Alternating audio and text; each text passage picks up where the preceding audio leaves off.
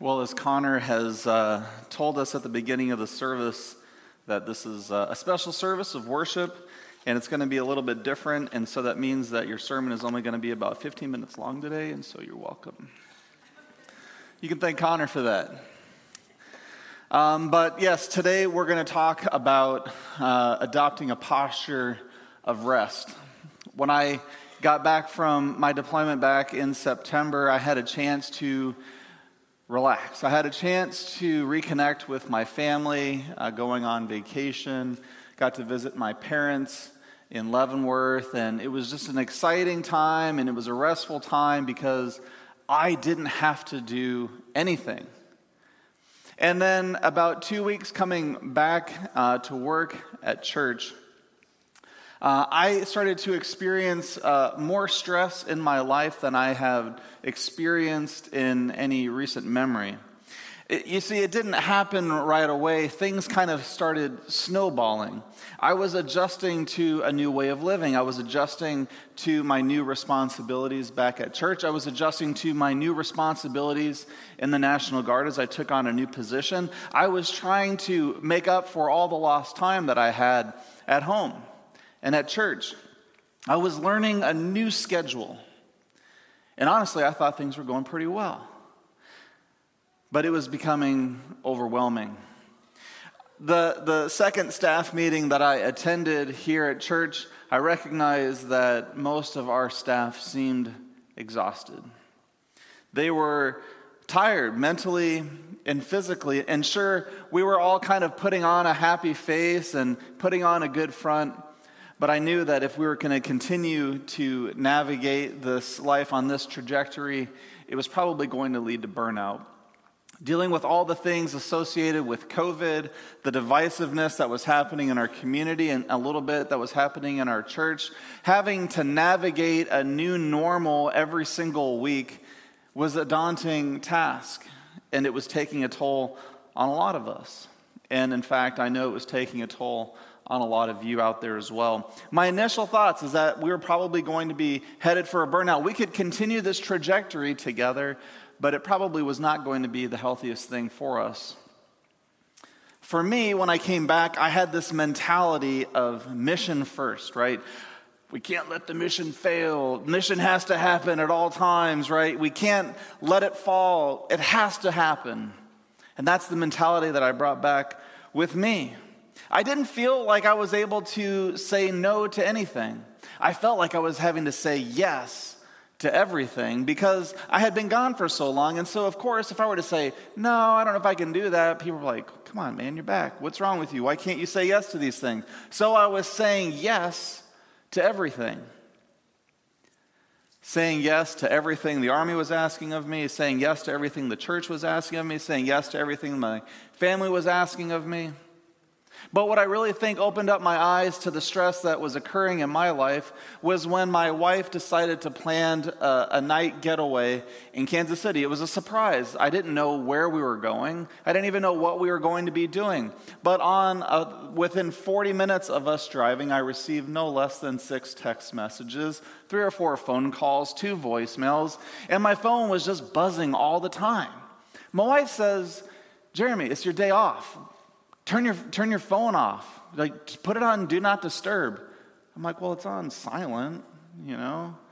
And, and she's like, it's, it just keeps buzzing. And so I, I, I, listened to the voicemails and I, I, felt like I needed to return a couple of phone calls. And the rest of the weekend went great. I had a, I had a great night and, you know, waking up at six in the morning to check emails for the next couple of hours. But after that, you know, things seemed to go pretty well but it was hard. You see, I didn't feel like I could take a break. Some of you are way busier than I am.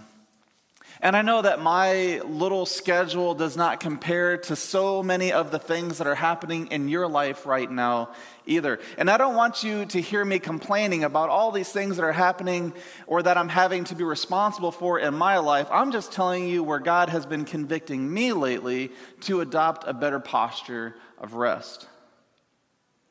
If I don't feel like I can take some time off, because if I do, it means more work for me when I get back to work, something is wrong. If I don't feel like I have time to take a break, to take a day off, then something's wrong. So I'm struggling with it. And if I'm struggling with it, I can just assume that some of you out there or listening to us online, you're struggling with it as well. The bottom line up front is that God rested on the seventh day. Straight away in Genesis, the second chapter of the Bible. Thus, the heavens and the earth were completed in all their vast array. By the seventh day, God had finished the work he had been doing. So on the seventh day, he rested from all his work. Then God blessed the seventh day and made it holy, because on it he rested from all the work of creating he had done. God set this day apart and made it holy. Holy does not mean perfect, it just means to be set apart, to do something different, something out of the ordinary, something that looks and feels different than a normal day. And it was not just a, oh, that's nice, God rested. It was a, let's incorporate this now into how we live. In fact, God commanded Moses that this was going to be a law that was going to be instituted for the people. It's found in Exodus chapter 20 as we look at the Ten Commandments, starting in verse 8. Remember the Sabbath day by keeping it holy. Six days you shall do labor and all your work, but the seventh day is a Sabbath to the Lord your God. And on it you shall do no work, neither you nor your son, nor your daughter, nor your male or female servant, nor your animals nor any foreigner residing in your towns. For in six days the Lord made the heavens and the earth, and the sea, and all that is in them, but he rested on the seventh day. Therefore, the Lord blessed the Sabbath day and made it holy. It was a big deal. God needed to tell the people, this is what you will do. This isn't just a, hey, if you have time, take some time off. This is what you will do. In fact, there were some pretty hefty consequences early on to get it through the people's head that this was really important. In Numbers chapter 15, verses 32 through 36, it says, While the Israelites were wandering, well, were in the wilderness, a man was found gathering wood on the Sabbath day. Those who found him gathering wood brought him to Moses and Aaron and the whole assembly. And they kept him in custody because it was not clear what should be done to him. And then the Lord said to Moses, This man must die. The whole assembly must stone him outside the camp. So the assembly took him outside the camp and stoned him to death as the Lord had commanded Moses.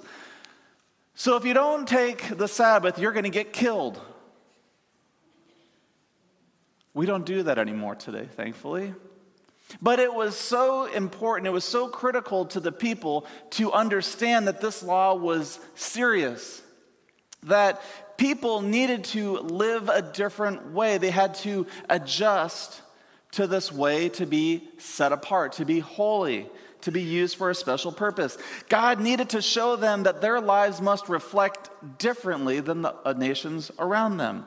And they God knew of humans' tendencies to overwork. There are some churches who take this 24 hour period of Sabbath seriously. They are in a, in a, fundamentalist approach looking at the letter of the law. And I'm telling you, and as we look at Jesus' action here on earth, there is the spirit of the law. There is the intent behind the law. This is what God wants us to fully know and experience about the law. It's not just about following a rules that's set apart for a reason. The people in the Bible needed to have their perspectives changed. And so we look at one example in Mark chapter 2, verses 23 through 28. One Sabbath, Jesus was going through the grain fields, and as his disciples walked along, they began to pick some heads of grain. And the Pharisees said to him, Look, why are they doing what is unlawful on the Sabbath? He answered, have you ever have you never read what David did when he and his companions were hungry and in need? In the days of Abiathar, the high priest, he entered the house of God and ate the consecrated bread, which is lawful only for priests to eat. And he gave some and he also gave some to his companions. Then he said to them, The Sabbath was made for man, and not man for the Sabbath. So the Son of Man is Lord even of the Sabbath. Lo, there was a shift in perspective that the people needed to see from God Himself coming down from heaven, living as an example to all of them and to all of us to understand what this Sabbath was all about, what its intent really was for the people.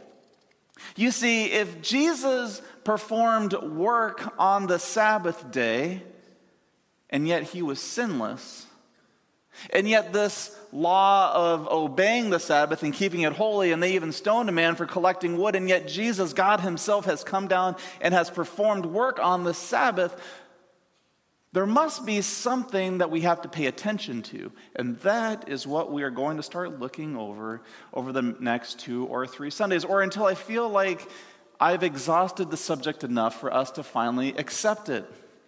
So, as long as you start shaking your heads a lot and start nodding and start filling out your response card, hey, we get it. Stop talking about it, right?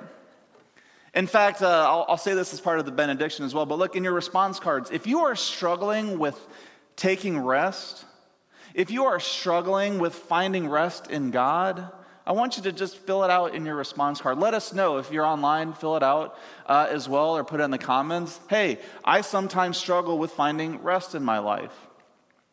And my wife told me after the first service, she's like, hey, you should do one on uh, how moms uh, experience rest with a busy household. I'm like, oh, that's a good one. Why don't you come up here and do that one?